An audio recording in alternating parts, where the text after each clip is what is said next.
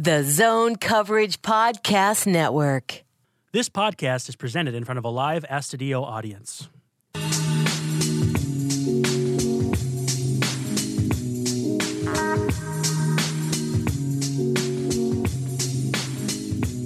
Hey guys, anything weird happened in sports last night?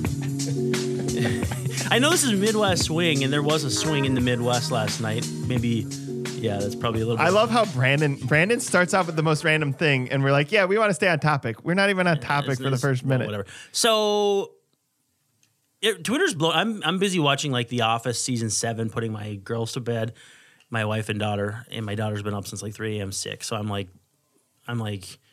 rolling in on about 3 hours of sleep. So this is going to get kind of unhinged. But we're watching that, and I'm getting, like, tweets, people saying, whoa, what's going on in this Thursday night game? And I'm like, well, whatever, better go find out. And so I turned it on.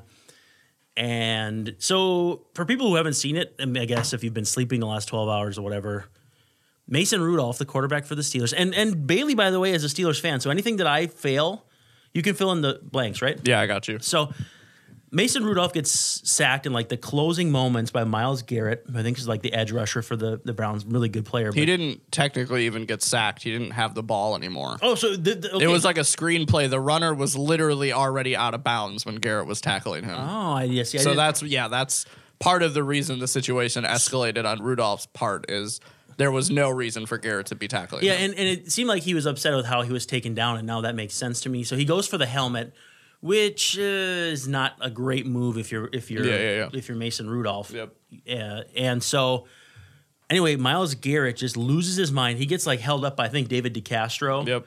And eventually he grabs Rudolph, like, spins him around and he lifts him. Rudolph is still sitting. Yeah. Garrett, like, pulls him up because he's just a gigantic human being. Was there, like, 8 seconds left in the game? Like, literally 8 seconds left, yeah. So, anyway, To try to describe this as best as one can, Garrett takes his helmet and literally does, like, a windmill dunk and hits him on the head. And if you watch it in slow motion, I think you see Rudolph's head go concave for, like, a second. And it's especially troubling because this dude had a concussion a month ago, you said? Yeah, literally missed a game. Yeah. Like, oh, yeah, that's right. Devlin Hodges had to play. He literally, like, dude, crumpled on the field, was knocked out. Devlin Hodges cost me that fantasy week because he could not find Juju Smith-Schuster. I can't believe I forgot that. Anyway, so everybody just starts going nuts. And my initial reaction, and tell me if you felt I was wrong, was like, throw Garrett out of the league. He could have literally killed this guy. Snuff film on national television, or at least, at very worst, he's getting coloring books for Christmas for the rest of his life. Yeah. Like, he could have seriously messed this dude up. Yeah, we talked about it before the show. I'm a Steelers fan, so I obviously have some opinions on Vontaze Burfict. Yeah. But this is even, I would say, further than anything he even did. This was very blatant. This was after the whistle. Like, I'll give Burfict some credit. Mm-hmm. The dumb things he does typically happens between the whistles. This was literally, just after the game was over. Like, there were 8 seconds left. The Steelers just ran out of bounds. Like, one more kneel down, and it was done, basically. And it was completely unnecessary, completely unwarranted. Well, so I've backed down from throw him out of the league. And So I'm just going to riff on how I feel each of these guys should be suspended. I know suspensions have come out. Yeah. And they can be, tweaked based on whatever happens. And maybe some of them will be appealed down. And we know that Garrett's been suspended for the rest of the season. Yeah, indefinitely. Postseason, indefinitely. Yeah. Will not be shorter than that. So I've come full circle on the idea that maybe it doesn't have to be for his career. But I think it should be at minimum 1 year. And then he's got to do, like, the Josh Gordon meetings for reinstatement. Obviously, it's not for pot. Sure. It's for being a dope. Kind of a not exactly the same thing, obviously. Bailey, that's not good. Yikes. But but anyhow, then for me, you could in theory give Rudolph 1 or 2 games for grabbing the guy's helmet. I mean, Mike Pouncey, right? I got the right Pouncey brother. Goes after, so basically if you've ever watched wrestling when fans jump in the stands and the wrestlers go from what they call kayfabe, which is the angle, to literally pummeling the crap out of a guy, Pouncey goes pro wrestling, breaking character on this guy. Garrett starts just kicking the crap out of him. Starts punching him, falls to the ground. But if you ask, like you said, Damian Woody, Mark Schlereth, all these former NFL offensive linemen are like, I would have done what he did too. He got 3 games. I think you can get appealed down to 1 or 2. Yeah. I would have had no problem with 1 game for him. I think Ogunjobi, 1 game, whatever. And then Rudolph, I'd have given 2. But I think at minimum, you got to go a year for Garrett. And I just, if you guys each have a small opinion, if you don't want to, that's fine. But before we jump into, obviously, stealing signs, which is going to be probably just as... Fun episode. Sports are great. Yeah. I mean, here's the thing. The league can't have that as an image because what happened... For me last night, I essentially was in a sports bar because I think I just live in a sports bar or a commune now. Sure. As did you allude to this on the podcast or not? But like, there's a lot of people that live in my house too. Tom's got the Arrested Development apartment. Yes. Sai's got the Arrested Development house. Yes, it's communes. The mansion, I guess, the low cost mini mansion. But I was watching part of the Wild Phoenix or whatever. I think they're the Arizona Coyotes now, which is the worst thing you could ever watch on TV. They won that game, didn't they? The Wild did, which they shouldn't. They should not be winning games right now. But I was kind of half watching that. I was actually more interested in Dallas. The Dallas Mavericks were playing the New York Nets or New York Knicks. Yeah. Sorry. And the Knicks beat them. And I was upset about this because Dallas is the anti-Joe Gill team. Joe Gill on the Cy Amundsen show, big analytics guy, only looks at analytics, which we know that on the baseball side. There's people that don't actually watch the games and don't know enough about baseball to comment on it, just using the analytics. Right. But Joe's a good basketball mind, does not like the Dallas Mavericks. They lose. And then I turn over and I'm like, well, this game's boring. Had I stayed and watched that dumb, like, you know, Steelers-Browns game. They play again in 2 weeks. 17 days. Yeah. My only takeaway would have been, it wouldn't have been, are the Browns resurgent? Or to be honest, I thought the Steelers, and I'm not just saying this because Bailey was here, after having a really tough 3 games to start the year, pulled off a great trade for Minkah Fitzpatrick. I was on the Steelers train for a little bit. My takeaway would have been, this is ridiculous. I don't want to watch this. I don't want to watch because it's not fun like a hockey fight. It's hyper violent, large people that can kind of kill each other. And so basically a hockey game. The league. I mean, the league cannot have things like this happen, and they're gonna make an example of them. And I think baseball would handle it the same way. As much as people remember the Niger Morgan kicking the catcher, going and fighting, Bailey loves it. Was he a Brewer? Brewer legend. Well, he had that walk off hit. Tony Plush, man. Yeah. But what about when Bryce Harper threw his helmet? Someone to me at Hunter Strickland was trying to equate those 2 things, and I'm like, are you out of your freaking mind? Yeah, I mean, baseball... a football helmet weighs 8 pounds. Are you that's out of your damn mind? Yeah, I watched after the game, I turned on SVP on ESPN, and he has the helmets on his desk, and he picked one up. He's like, this is a weapon. Like, this is legitimately a weapon. Yeah. But I don't think people like Bryce Harper because he's a great player and his personality and all this stuff. I don't know if that's what Bryce Harper would want to be a defining moment for him. No. Now, having said that... I mean, it's like Albert Haynesworth. What do people remember about Albert Haynesworth? Yeah. Stepping on Andre Rod's head. Yeah. You don't want that. And now, I mean, Haynesworth might die of, he's like kidney issues right now. Like he's in the kidney failure. Dire health. Yeah. But I mean, at the same time, it's like, if you, how will your legacy be remembered? Bryce Harper wants to be, hitting a walk-off homer against the Nationals someday, not throwing his helmet at a guy who can't get him out. And so outside of the typical baseball, like the Yasiel Puig fight is the one exception where that's sweet. Like, that's so funny seeing all these Pittsburgh Pirates coming at him in their goofy yellow uniforms, right, and their sailor caps, and he's, like, fending. It's like a cartoon. Outside of that, that's why these leagues have to crack down on it. I mean, you can't have that because that would be the lasting image, and the NFL wants it to be. Bailey and I talking about, do you believe in the Steelers, even with their rough start? Or I texted Chris from Cleveland, obviously a sort of member of the show, and he's sitting there. He's like, I actually love this win. It's I think the Steelers are good. I think that's the conversation they want. Instead, it's about this fight that is very dangerous, especially if you're Mason Rudolph. I think Amir Garrett did something. He was part of that fight, and then the Cubs got really mad at him, so he struck somebody out and then sprinted to the dugout and then looked back. Yeah. And that was like one of my favorite moments of the season. Before we transition, just one last quick thing. Does it matter to you if he connected or not with the helmet, or is it the act? So on that SVP, they brought... Because to me, intent is irrelevant. No, the intent matters. Yeah, they brought Keyshawn Johnson on over video, and he, yikes. like... he said the same thing that like he, if this happened to his guy, like he would have jumped in there. It was it was totally ridiculous, but he was like, it should be noted that he didn't hit him with the crown of the helmet, because otherwise you don't know what could have happened. There could have been blood everywhere, and he could have died. This could have been a fatal blow, and just was like really crazy over the top. Yeah, SVP's like, go back to bed, Keyshawn Johnson. I don't think it's. I think it's intent. It's you rip someone's helmet off and swung it at his head. It doesn't matter if you hit him or not. It's it's intent. It's got to be intent. The NHL has trouble with that rule. I mean, I think it's the same thing in baseball. If you throw behind someone, I think you got to say you can't do that. That's I mean, you're essentially assaulting someone with the baseball. Well, so speaking of intent, the Houston Astros have been stealing signs for what we think to be 3 years now, right? 17. Okay, well, and one of my favorite things on Twitter now. I used to follow Gary Sheffield Jr., who is like the biggest Yankees crybaby on Twitter. It's funny because his dad played for the Yankees, but he was just so upset about how they basically had done to them what the Twins had done by the Yankees. Yeah, and so he's just going nuts. He was also pissed that when did the Yankees do this to the Twins? This year? Oh, no, are you saying sweet? I thought you meant. I'm saying the Astros did to the Yankees. The Twins. Yep. He was also really pissed that Aaron Boone didn't win Manager of the Year. We'll talk about that too. Because honestly, I think all three of those guys would have been good choices. Yeah. But so John Boy, I guess, on Twitter, kind of he's become kind of like the conduit for us for like posting baseball videos. And apparently it's legal. I don't know what's legal or what's not. But you're hearing like boom, boom, and then changeup's coming. And it's like, how do we not know this?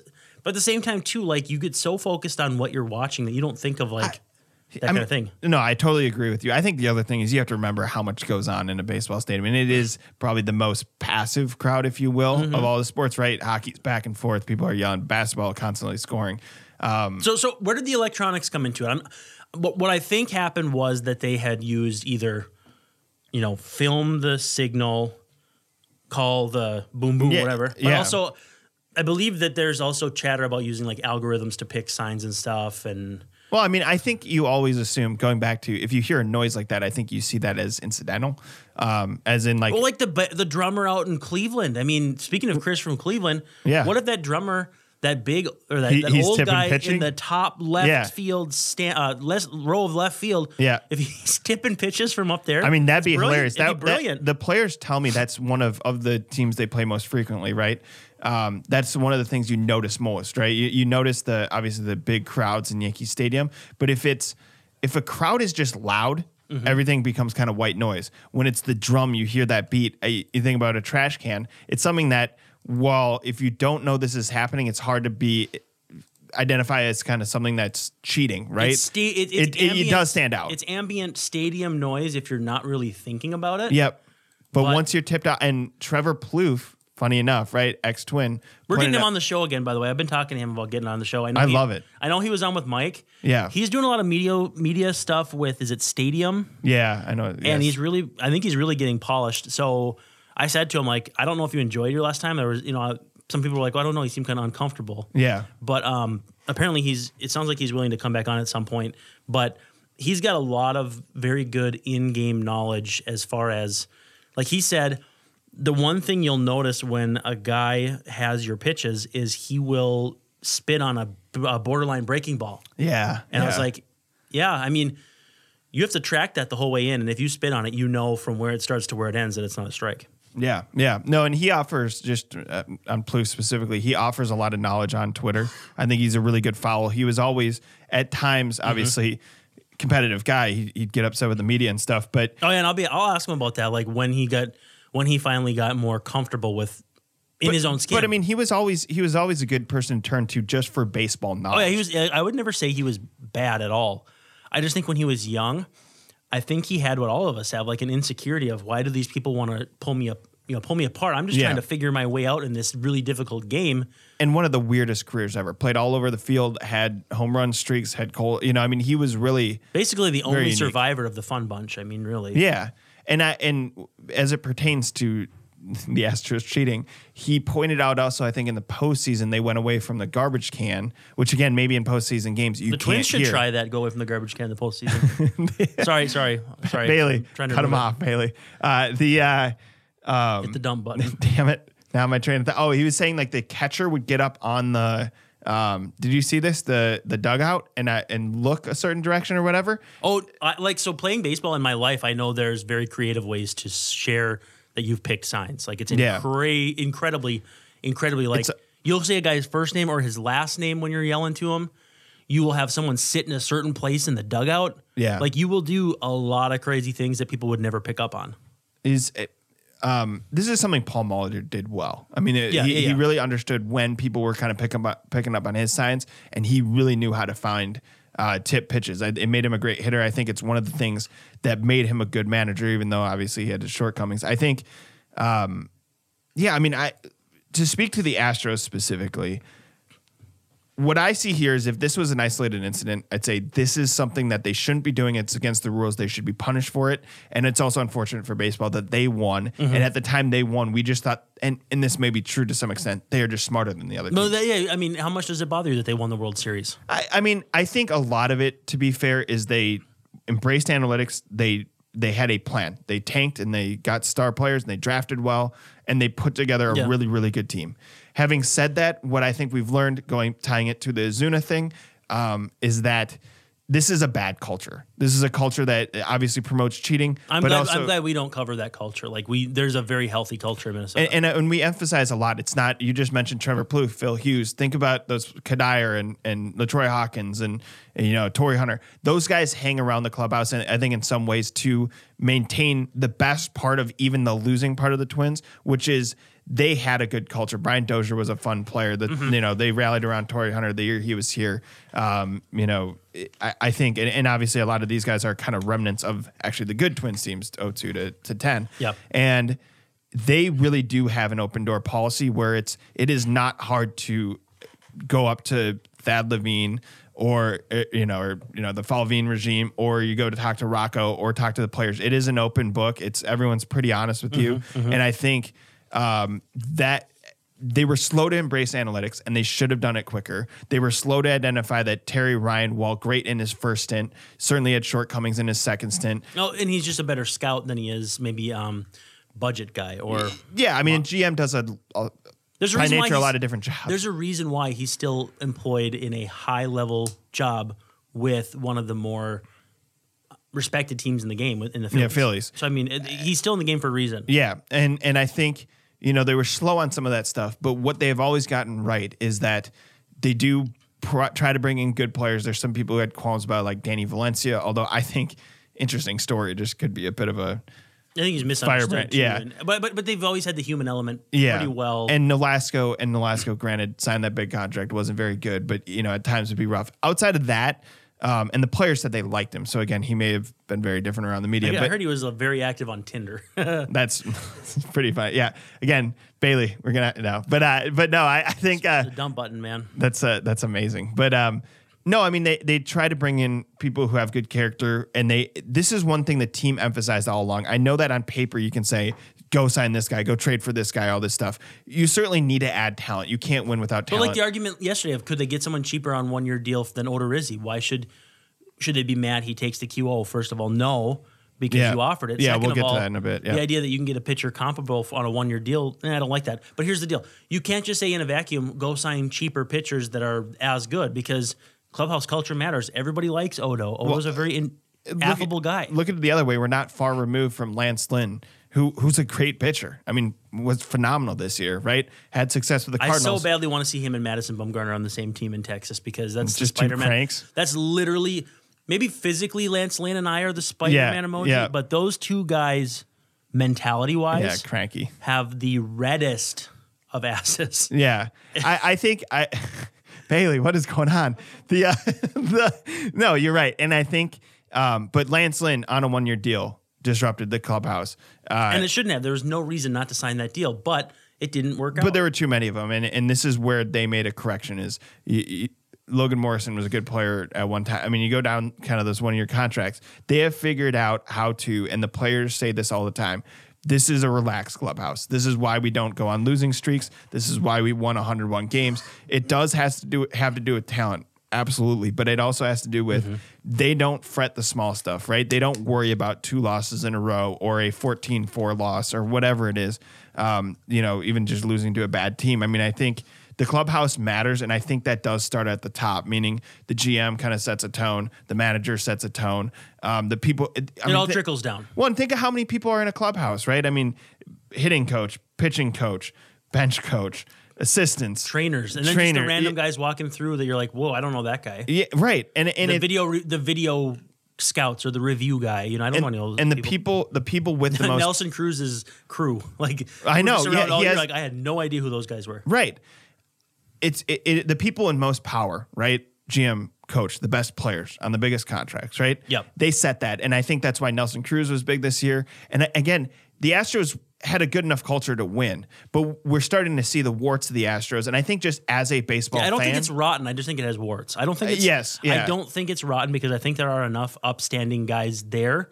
Players, there's enough guys where it's like, there's a delicate balance. I mean, and for their GM to say, it was weird about the facts. Like, I got this guy, right? So there was that. Are you talking about Jim Crane? Is Luna the owner? Luna, yeah. Crane is the owner. Luna is the GM, right? Levine or the Falvey to the other guys. Yeah, the guy who got fired. So Levine. similar position for him to say, I don't want to address the facts right now. It's like, why do you think all these people are gathered here and you have cameras in your face? I don't want to address the facts. Yeah. The facts, they're inalienable and they need to be addressed. Yeah.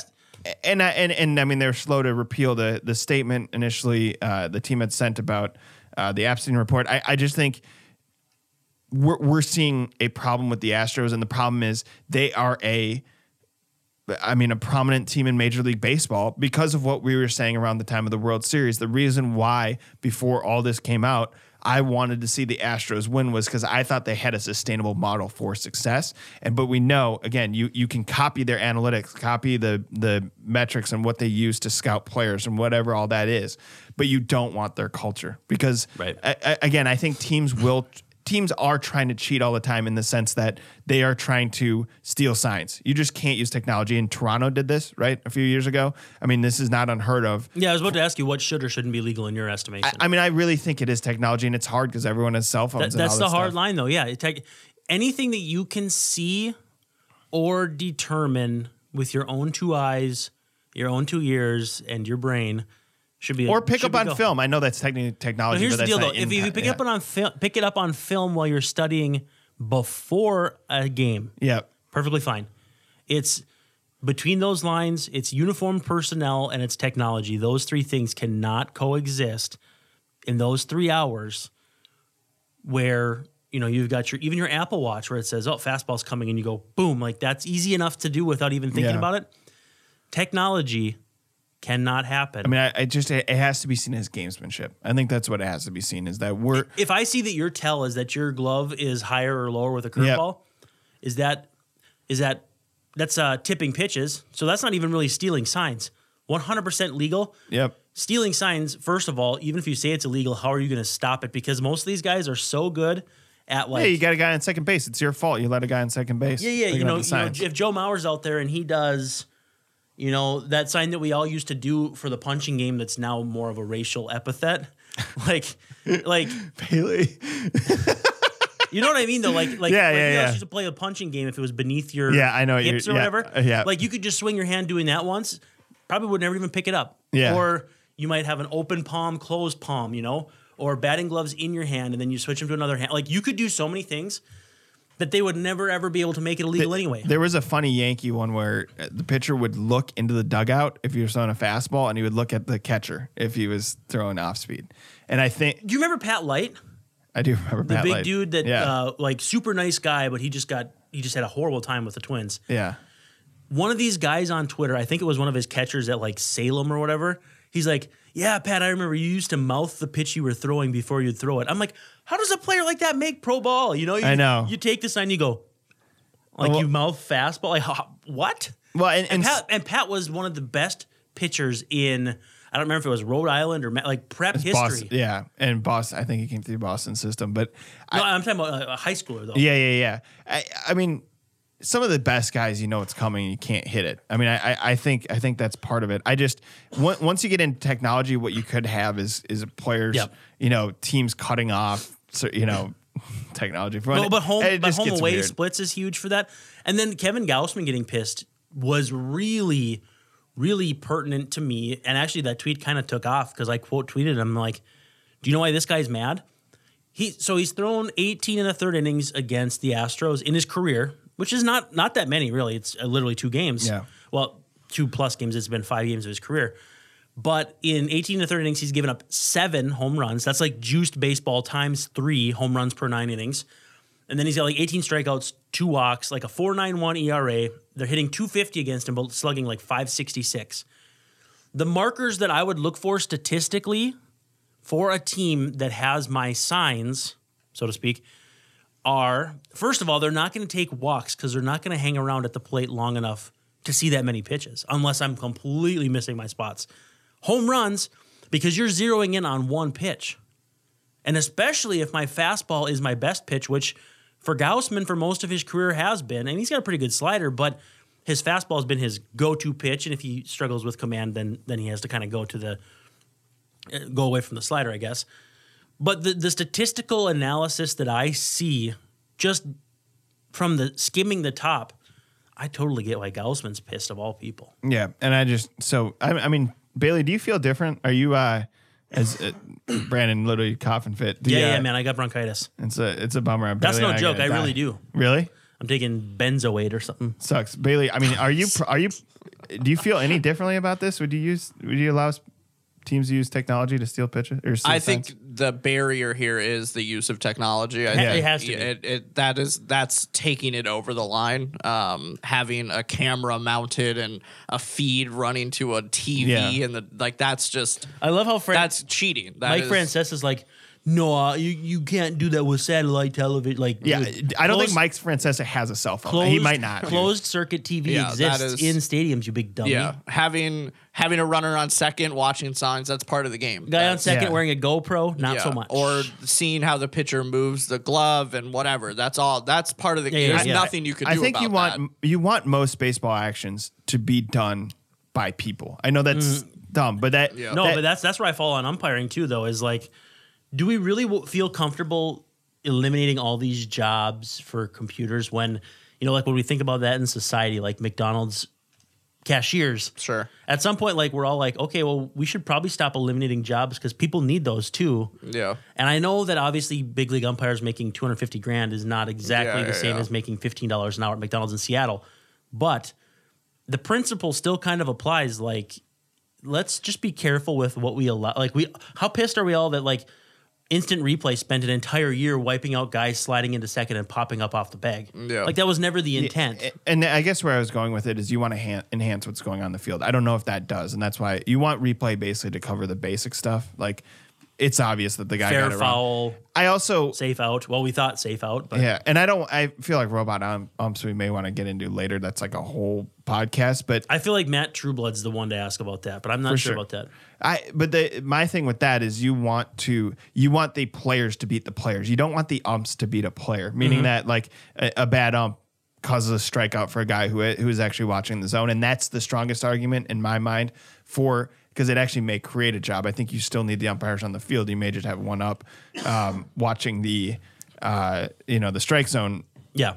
But regardless, my point is people, and this is an old Tom Kelly line, you know, this is a bit of a grumpy Tom Kelly line, but he's like, people go to watch the players, right? They don't go to watch the umpires. And for that matter. Yeah, I don't wear my umpire uniform to the game almost ever. There are people who do, right? Which stadium is that? That has the is that Houston? Ironically, has the I think has the. Remember umpires? When the guy used to show up at Timberwolves games though, and he'd bang the floor and he'd have a newspaper. I think it was back in like the I think it was the Flip Saunders days. So before, but the guy would literally dress up as a coach and pretend he was pissed all the time. Yeah. And they also had Jiggly Boys, so I mean there was a lot of things going on back then that people probably don't none of them have front row Amy. Front row Amy endorsed by this podcast. I'm gonna abstain from this discussion. Endorsed by 2/3 of this podcast. The Brewers were mentioned in one of these reports as one of the teams that takes advantage of sign stealing. At their park, I see like it maybe could be possible because they're their backdrop is so busy that you probably could get away with something. Yeah. But I mean, yeah, I don't know. What do we know? I mean, we don't know anything. We know less than nothing, and it's going to be under more scrutiny. And I think the Brewers being tied to it might be tied to Mike Fiers being the one who's the monkey tail guy with who's putting all of this out about the Astros who played for the Brewers beforehand. Here's what I mean, we know this from covering the team. They'll be very honest about how they approach baseball, you know, their swing plane and even how they pick up on tipped pitches. Most players are so guarded about anything that happens, like in the clubhouse, meaning meetings they have and conflicts. It's like a fraternity, really. And so, for a player to come out and put his name on the record tells me that there are issues there because he really wants that out there, and he wants. It is so much more credible to say this player said this than sources say. So Sean Doolittle is like the best active player on Twitter. I'd say Phil Hughes is probably the best. Semi-active. I mean, we don't know if he's completely retired yet or not. But Doolittle came out in support of him. I do have to ask you this, though. If Fiers was not under contract next year with Oakland, would he be in danger of being blackballed, do you think? I would think so. I mean, I think... They're pretty touchy about that kind of thing. If you're in Oakland, you're like... I'm assuming Oakland has a good culture. I think they're like Tampa. We'll get to Kevin Cash and all that stuff. I think they're Tampa West, really. Right. I mean, they play in a bad stadium. The ownership is cheap, all that stuff. But I think in terms of the players, I think the reason why Oakland succeeds, why Tampa succeeds, is because it's great player development, good culture, all that. I mean, I think you have to have all that buttoned up in order to have any success. You have no choice. I mean, otherwise you're going to be like the Royals this last year. I think if a player like Fiers who speaks out and who, if he gets blacklisted or blackballed or whatever, I think that answers the question: is this a big thing? Yeah, everyone's cheating. I think if everyone is like, "Oh wow, we can't sign him because he's going to divulge all our secrets," that kind of tells us how funny. Also, he's like 35 or 36, so it's not like he has a lot to fear. He's not going to play like 5 years. But I think if a team was like, if all the teams just got together, like, oh, we're going to avoid this guy, I think that just answers the question that this might be a big issue. They're not giving out the WWE title belt anymore for suppressed arbitration salaries. So, I mean, got to keep that in mind. It would be funny if we got a list of the teams that would sign him and the ones that wouldn't, and we're like, oh, hey, someone should look into the Angels or something like that. Do we should probably talk Twins news. I just got one more thing. Yeah. The logical fallacy that I don't like about it is people saying, well, it's not only Houston, so I don't know why you care. Houston got caught. Yeah. If somebody else got caught, everybody would care. Nobody's saying it's only Houston. Nobody is saying that. Actually, you know what? One other thing, MVP voting. Yep. Bellinger and Yelich. I'm sorry for Bales. No, we're going to talk about this. We want Bailey's opinion. We started the show with talking about your quarterback's head getting smashed in, and now we're talking about Christian Yelich, who definitely deserved a crack at the MVP. Yeah, he's still got second place. Yeah. I mean, so he loses to Cody Bellinger. Mike Trout beats Alex Bregman. How are those situations not complete opposites of each other based on, really good player, maybe even the favorite, getting hurt, not finishing the season? Yeah. And it costs him. Yeah, I'm probably... I'm the wrong Brewers fan to ask because I didn't really expect. We don't know any others though, so it's okay. Yeah, I didn't expect Yelich to win. I think once he went down with an injury and he missed the last month, it just kind of felt like whatever. He still had a really good year, and I think if he played that final month, he probably would have won. Mm-hmm. He's not the kind of person who chases these accolades. I'm sure he doesn't care. Yeah, he just wants to win, and I like that in the players of the teams I like. Obviously, it'd be cool if he won 2 MVPs. That's great. Yeah. But I think... Probably extra $50,000 in his bank account. Yeah. I think it poses a really interesting question. We talked about this before the show of like, I viewed Mike Trout the same way I viewed LeBron James. I like this. For a decade straight, LeBron James was without a doubt the best basketball player on planet Earth, but he didn't win the MVP every year. Mike Trout is the best baseball player. Like on it's the almost planet. Beneath him to win it. So it's to someone else. I mean, it's I would say this. It's actually more. I think narrative does matter. You mean the not playing meaningful games in September? Well, and I look at it this way. I think why Bellinger maybe gets the nod is because even though LA, it's actually a big deal that LA got beat, like that LA was a favorite, and that the Nationals, who you know. Yeah, the biggest thing about Bellinger was, like, what did he do after May? It was, like, early in the first, like, 30, 40 games. Yeah. Mm-hmm. That was what won him the MVP, which... He was awesome. Which, yeah. I mean, his numbers are there. Like, yeah. For a full season, the numbers are there. Whether or not most of them happened in a 4-week span, that's whatever. You still have the numbers. I think Yelich is a better player. Than Bellinger? Do you think, or am I insane? I don't know. I mean, Christian Yelich is a better baseball player than Cody Bellinger. I'm not as comfortable as you guys are. What? And you would know more than me. What is your argument for that? I mean, I don't know. I think for Cody, the fact that he has played first, has played center, switch hitter. I think he's a switch hitter.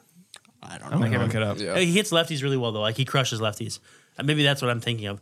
But I mean, for me, it's a pick'em. It's a pick'em completely. Yeah. And if you're building a team around one, Rendon's in that conversation. He bats left, throws left. I think so. He just hits lefties well as a lefty. That's why I got confused. He's the way I see it with Yelich is and I know this is unfair.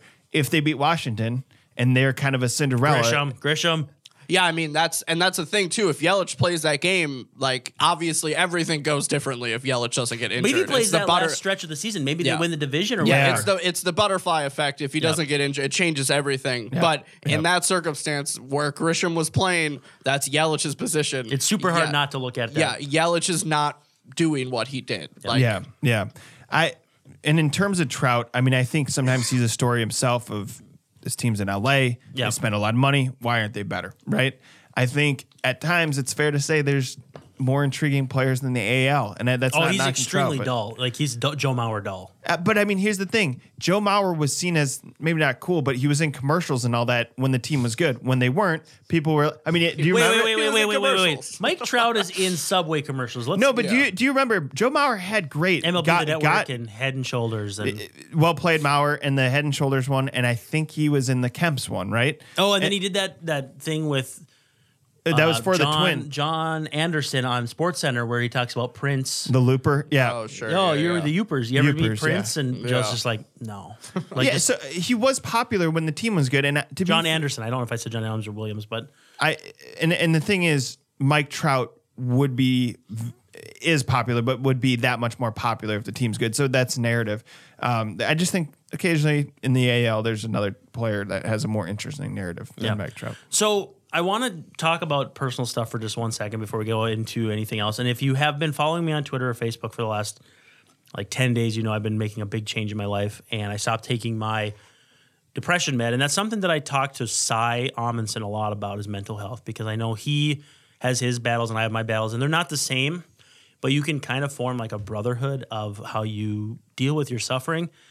And so I just kind of put it all on the line on my website, brandonwarren.com. You can check it out there. I'm not going to give I'm going to give maybe the Cliff's Notes, maybe even less of that. But basically what it came down to, I was just so sick of feeling how I felt, wanted to find my new baseline. And frankly, I think I was misdiagnosed 5 years ago. I don't think I'm depressed. I think I maybe had a spell, maybe PTSD, maybe something less serious, maybe anxiety.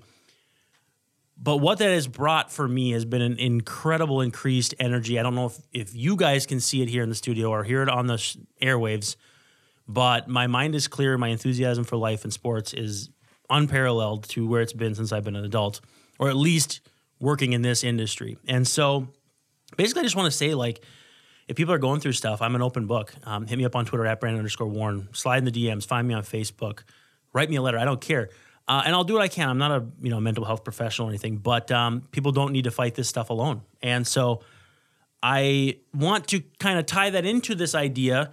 And this is maybe the first time Tom's hearing it at all, but I do want to start a new show. And I kind of have it in the works. I want to see if we can get some graphics and set up a feed for it. And we'll see what happens. But it's called Hello From the Other Side. And it's taking people from big time sports moments, but not the player you're thinking of. So like Joe Carter homering to win the 93 World Series. So we talked to Mitch Williams about giving up that home run. So I reached out to, and this is actually what created the Twitter dust up, which made me write about my mental health, was I reached out to Terrence Long, who got thrown out on a crazy throw by Ichiro back in 2001 at the Coliseum. And that Twitter dust up is still up. It's one of the dumbest things I've ever done. But I said my piece, stood up for myself, and that's not something I've done a lot in my adult life. So I'm not sorry that I did it. I'm sorry for what I said because basically I called the guy a bitch. And I'm sorry. I probably can't say that over the years, but I did call the guy a bitch. Anyway, the show that I want to do, though, is maybe I can get, you know, Fernando Vina after he got decked by Albert Bell between first and second base on that iconic breaking up the double play. So I've reached out to a few people to kind of get the ball rolling. Hopefully my first guest is a friend of the show, former minor league ball player, married to a very famous woman. No, we know who this is. Yeah, so we know who this is. I'm not going to go any further than that. Bailey doesn't. But if you think about it, you will figure it out. And so his wife works for AEW. I'll just say that much. So I'm hoping he replies in kind. And I don't know if it'll be 15 minutes, 45 minutes, an hour, but just want to kind of... He's going to the Google machine. You got to hit my dump button first, man. I got to cough. So anyway, what I want to do is just create the show and see if it can take off. And who knows? Maybe someday we get to talk to the guy that Allen Iverson stepped over that one time, or somebody who got posterized by a big Shaq dunk. Or maybe it never becomes anything and we quietly fold up shop. But it's just an idea I have. If people think it's interesting, send me names you'd think would be good. We're going to start kind of low and slow to see who we can get a hold of. But I'm hoping Terrence Long still reaches out. I'm going to go get probably information from his agency, and who knows, connect some dots, and maybe he'll want to come on. Maybe he'll tell me to get lost. We'll see what happens. But this is a Twins show. Let's talk about the Twins for a little bit. Yeah, I like how we led with everything but the Twins. Hey, man, it's only been about 40 minutes. So, yeah. So the notebook that I wrote yesterday is basically the three most pertinent things. I mean, I know Max Kepler's in Germany doing some ambassador stuff. Yeah, we might do something after from the Twitter. It would have been fun to go. Neither of us could do that right now, but yeah, I think it's worth noting. I got Tom Schreier 3 money, not Tom Schreier 2. Oh, goodness. With Kepler, I got Tom Schreier 4 money. Bailey, what is going on right now? Does not exist. File not found. With Kepler, suddenly I'm thinking about Luke Inman again, and I just I'm not comfortable. I'm not comfortable. Just to touch on Kepler real quick, I know they want him to pushing baseball in Germany. He's from Berlin. I have been there. Unfortunately, couldn't go while he was out there, but. I think it's important to try to develop players wherever you can. I think it's important to spread baseball wherever you can. I think he's a good advocate for it, given that. Especially with how few players have come out of Germany. I mean, is he the only one? It's got to be. If it's not some in the the minor leagues or something. But he really does. He loves his hometown. I think he's really proud to be from Germany. And I think. I like what's going on there. I think we're going to separate that and do a separate thing. Probably do separate content on it, part of a separate discussion. But I think it's good for people to know what's going on. Let's do this. Let's start with Rocco, who I feel like earned the AL manager. You know how funny it was? I have a lot of respect for Bob Nightingale, USA Today. Yep. I guess the nicest guy in the business, has so many connections, but he's also got this weird kind of. Excuse me. I'm so sorry. It's all good. He does have this weird tendency of tweeting awards ahead of time that are not correct. And I believe he thought that, I don't remember if it was Kevin Cash or Aaron Boone was going to win it. And listen, I think all three of those guys have their own reasons for winning. But let's go. So Rocco wins. Yep. And I'm just thinking to myself, I'm driving home. So I quick flip on my phone. I turn on MLB Network Radio and record a video of it because I know I'm not going to make the conference call to get the quotes. So I actually you've read the story, right? Yeah. I thought I got good quotes off the TV, or technically the radio feed of the TV. Yep. Rocco was Rocco, man. He never wants credit for what he does, maybe even to a fault. Yeah. But he's just like, it's all about communication. It's about telling guys where they're at. It's about that's being a good manager. Doing all the right things in terms of rest and rehab and giving guys length, the show and go days where they don't have to come in until 4:30 on a 7:00 game.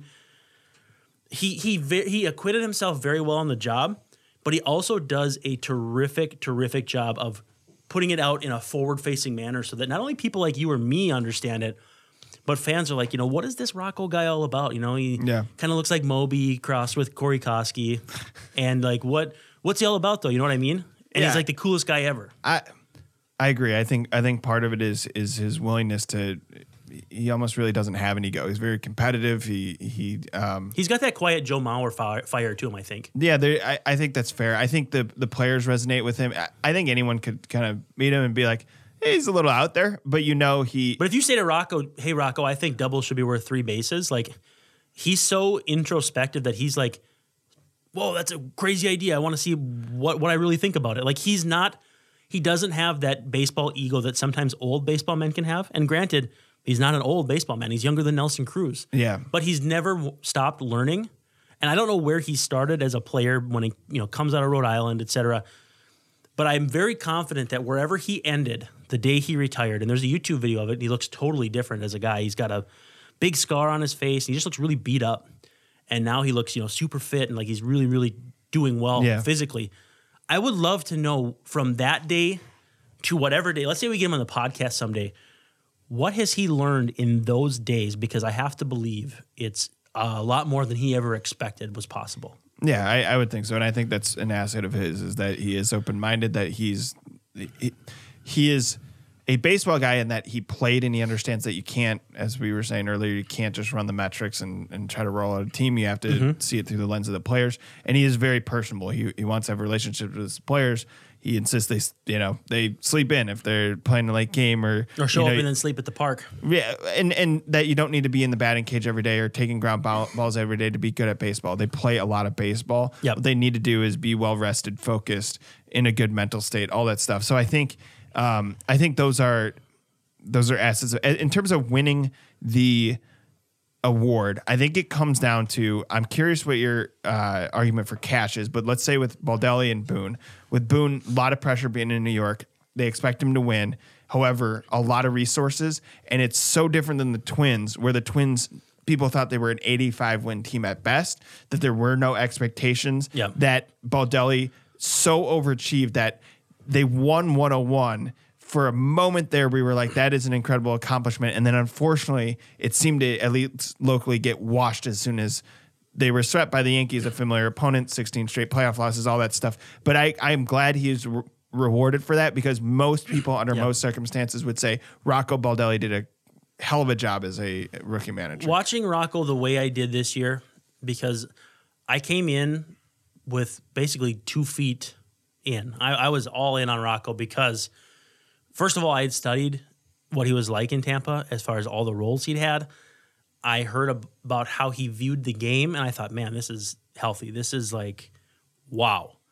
So when I watched how he handled media, how he handled tough decisions, how he handled pitching decisions, I thought, for me, it's hard to imagine another manager doing it better. And that's kind of what you have to have as a voter, is because you don't see the other managers. So you kind of have to analyze in a vacuum all the things that, first of all, we don't have values on. It's not like WAR. It's not like RBIs. It's not even like wins and losses. It's literally, what do you see in front of you? And the fact of the matter is, like, Ron Gardenhire didn't last much longer after he won his manager. It was like 4 years. Molitor was literally 1 year. And that's definitely not happening with Rocco. But all manager seems to be is, hey, who got the most out of the least? And that's where Kevin Cash comes into play. But you know why I'm uncomfortable with that?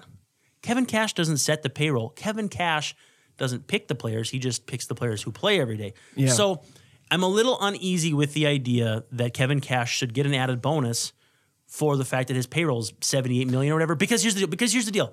It's not unfair to grade him on that, but it's unfair to hold that against, especially Rocco, who's got a mid-level payroll to work with. And then Boone, obviously the big payroll, whatever, you kind of expect. But a lot of pressure. But the problem is, while that hurts Cash, Rocco didn't have anything to do with the budget his team set. Boone didn't have anything to do with the budget his team set. So you have to judge them on a level playing field. If that team had beaten Houston, Tampa did, and they came close, if I remember right. Five games, right? Yeah, I feel differently. Yeah, best of five games. I feel differently if you and why I care about that from the manager's perspective is, you were telling a whole bunch of young players who are, you know, or in some ways, like, Tampa's actually more kind of mismatches, right? Or kind of, you know, misfit toys. Yeah, they're Oakland East. I mean, it's literally, okay, which guy, for better or worse, because they went through a stretch where they employed some, like, guys who had criminal activity on their background. But, like, so I have my other half of my free agency to do, but I have Pedro Strop signing with the Rays. And it's like, that's their MO. Sign an old reliever who was really good coming off a tough year. Sergio Romo played with them forever after he got, like, DFA'd by the Dodgers. Do you even remember Sergio Romo being with the Dodgers? Right. Yeah. Right. And so, anyway, like, they become this kind of typecast okay, they didn't get Nelson Cruz last year, so they'll probably get Edwin Encarnacion this year because nobody needs a DH anymore. So he might fall into their laps for $10 million. So he gets that kind of player to go beat Houston. Sure. That to me is an accomplishment, but you're right. I mean, you have to. But that's not fair. Yeah, that's not fair that, because here's the deal with Boone. He had the most like projected WAR to miss time. Now, again, he didn't go get the talent that replaced them. Did he coach them up? Or, I mean, man, I mean, I know it's coach them up in other sports. I know they're managers. It's not coach. Did he manage them up? I don't know. And that's where also like, the part of the whole thing is nebulous. Like, and that's why, to me, any one of those three guys, and you could even make a case for Bob Melvin in Oakland. Oakland had a terrific year. He received... Or Terry Francona. How about Terry Francona? His team was neutered by their front office and their ownership, and he had them in the mix until the last 2 weeks. Yeah. Yeah. I mean, now all of them received votes. I just... And this is just a different mentality. Yep. Dependent. To me, it's... I think it's mostly the manager of the team that did something you didn't expect. Yep. In a positive way. So that's why I think I think it's well deserved for Rocco Baldelli. So our guy Dan Hayes broke the news that Falvey and Levine have been signed through 2024. Yep. That means that's 8 years of that power structure staying in place. They've already had three, right? 17, 18, 19, because I think 17 was the year they drafted Royce Lewis. So they have won one division, and they have 5 more years left. I want to know, assuming they stay together, in 8 years, so with 5 more to go and one division title in hand, how many division titles are they going to win, and how many World Series are they going to win? If I set the over-under at 0.5 World Series, do you want the over or the under? Because it's 5 more years. So you're at 1 in 6 chance, which is it's really hard gambling odds. I get that. Yeah. But this is also one of the best young groups of talent with payroll flexibility. And as I noted in the notebook, you've still got Balazovic, Kirilov, Lewis, Gratterall, Duran. Duran and Alcala are the same guy, I thought. That's another story for another day. But anyway, you don't remember that story? I reported the wrong one was getting called up. Oh, that's right. Yeah. It happens. Sometimes they just look at Bailey and I'm like, do you know this? No? All right. Anyway, though, so they've got not only a really good young roster, they've got room to supplement it, and then they've got kids coming up. I think there's a decent chance. So you're saying in 8 years, let's start this. How many division championships do they win? I think basically the peak is 6. If they win every division championship, the rest of this contract, the peak is 6. And I'm going to go on record as saying I think they win 4. So, I was going to say 3 to 4. 4 makes sense. I think I have no faith in Kansas City to do anything in the next 6 years. I think Chicago might. I think Chicago has good young prospects. I think they might, but I also think Jerry Reinsdorf is going to screw the pooch on this one. I really do, because this is their time to sign Zach Wheeler. Yeah. It's their time to sign Yasmani Grandal, Yasiel Puig. Could you imagine Yasiel Puig on the south side of Chicago? Other than maybe Miami, that would be the coolest landing spot, because that's such like a hard ass area of town, and you've got Yasiel Puig who will just kick your ass on the field. It's like Justin Bailey having basically a show. Southside Janesville. So Detroit is so far away. Kansas City is so far away. So Detroit and Kansas City are, and then Cleveland. If they don't win, if they don't win the division in 2020, they may not be Kansas City or Detroit, but they're going to fall into the ether. So that means you're battling for the next 5. Was it 5? Yeah, 5 division crowns. Do you win 3 of them? I think so. I think that's likely, and I think it actually, as I said, will get harder as time goes on, because I think that's what Chicago said. Bailey. Are you so okay? So they're going to win a World Series though in that stretch. I don't think so, and the reason why is I can't confidently say that they will go that far until they. And I know you're not supposed to say this, but until they can beat the Yankees, so you have to get over this kind of when the Royals Yankee won it, and all that. The Yankees weren't in the playoffs for the 2-year stretch that they'd missed the playoffs. And I'm not saying that the Twins can't. I need to see it happen in order to ever make a World Series prediction. No, I totally think that the skepticism is merited, and I think that I think that's fine now. The last thing we got before we'll let Bailey go do whatever he's got to do with the rest of his day is Jake Odorizzi accepting the qualifying offer. As I wrote in the story, there are, I think it was four things that I was thinking. And if I remember them off the top of my head, it was first of all, he deserved the qualifying offer. Like he pitched well enough to deserve the qualifying offer. Second of all, he also worked his butt off and deserved to hit free agency. Mm-hmm. I'm going to make sure I got the order here. So I have who's worked a long time to be a free agent. Deserved the QO, deserves a multi-year deal. But also, I'm concerned with number 4. With the this has me wondering what preliminary talks have looked like. I can't talk. I set them up here, I think. Yeah, not great. I can't read either.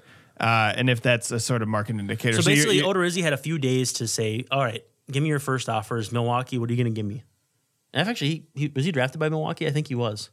I think so. And I think he was. And then Kansas City, and then Tampa Bay, and then the Twins. I knew that he wanted to test free agency. And I don't remember if he said this to just me or to a group. But it was literally like, you know, man, I would love to be back in Minnesota, but it's going to come down to business because I've worked so long for this.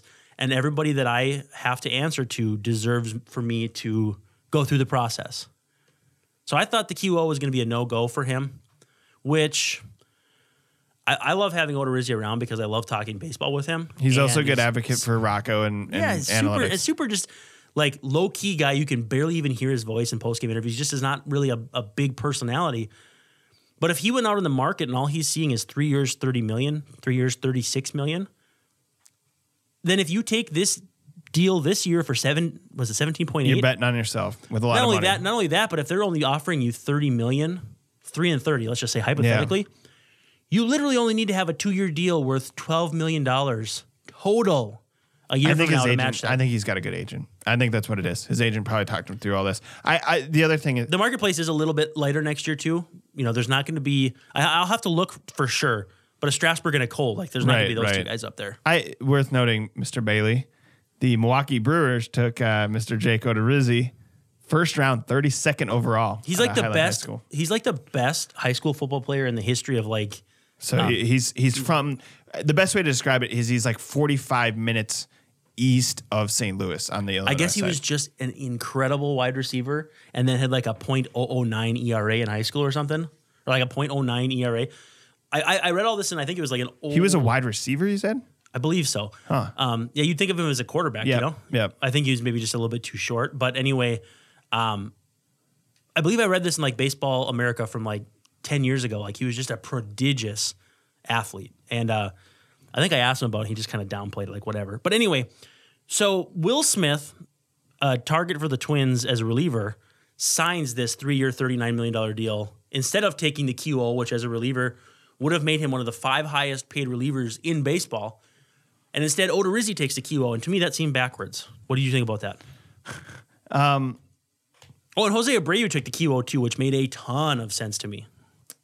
The best explanation I have for that is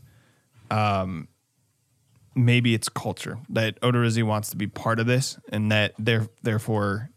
in addition to what you just said. Maybe it was who was offering him. Maybe he didn't want to go to. Yeah, that's kind of... I have no disrespect for Toronto, but if he thought 1 year in Minnesota, no QO next year, and then everybody might be in on him, versus a 3-year below-market deal with Toronto or Cleveland or whoever. Like, it's just all hypothetical. I can see why he chose Minnesota. And it's worth noting that he'd have the draft pick...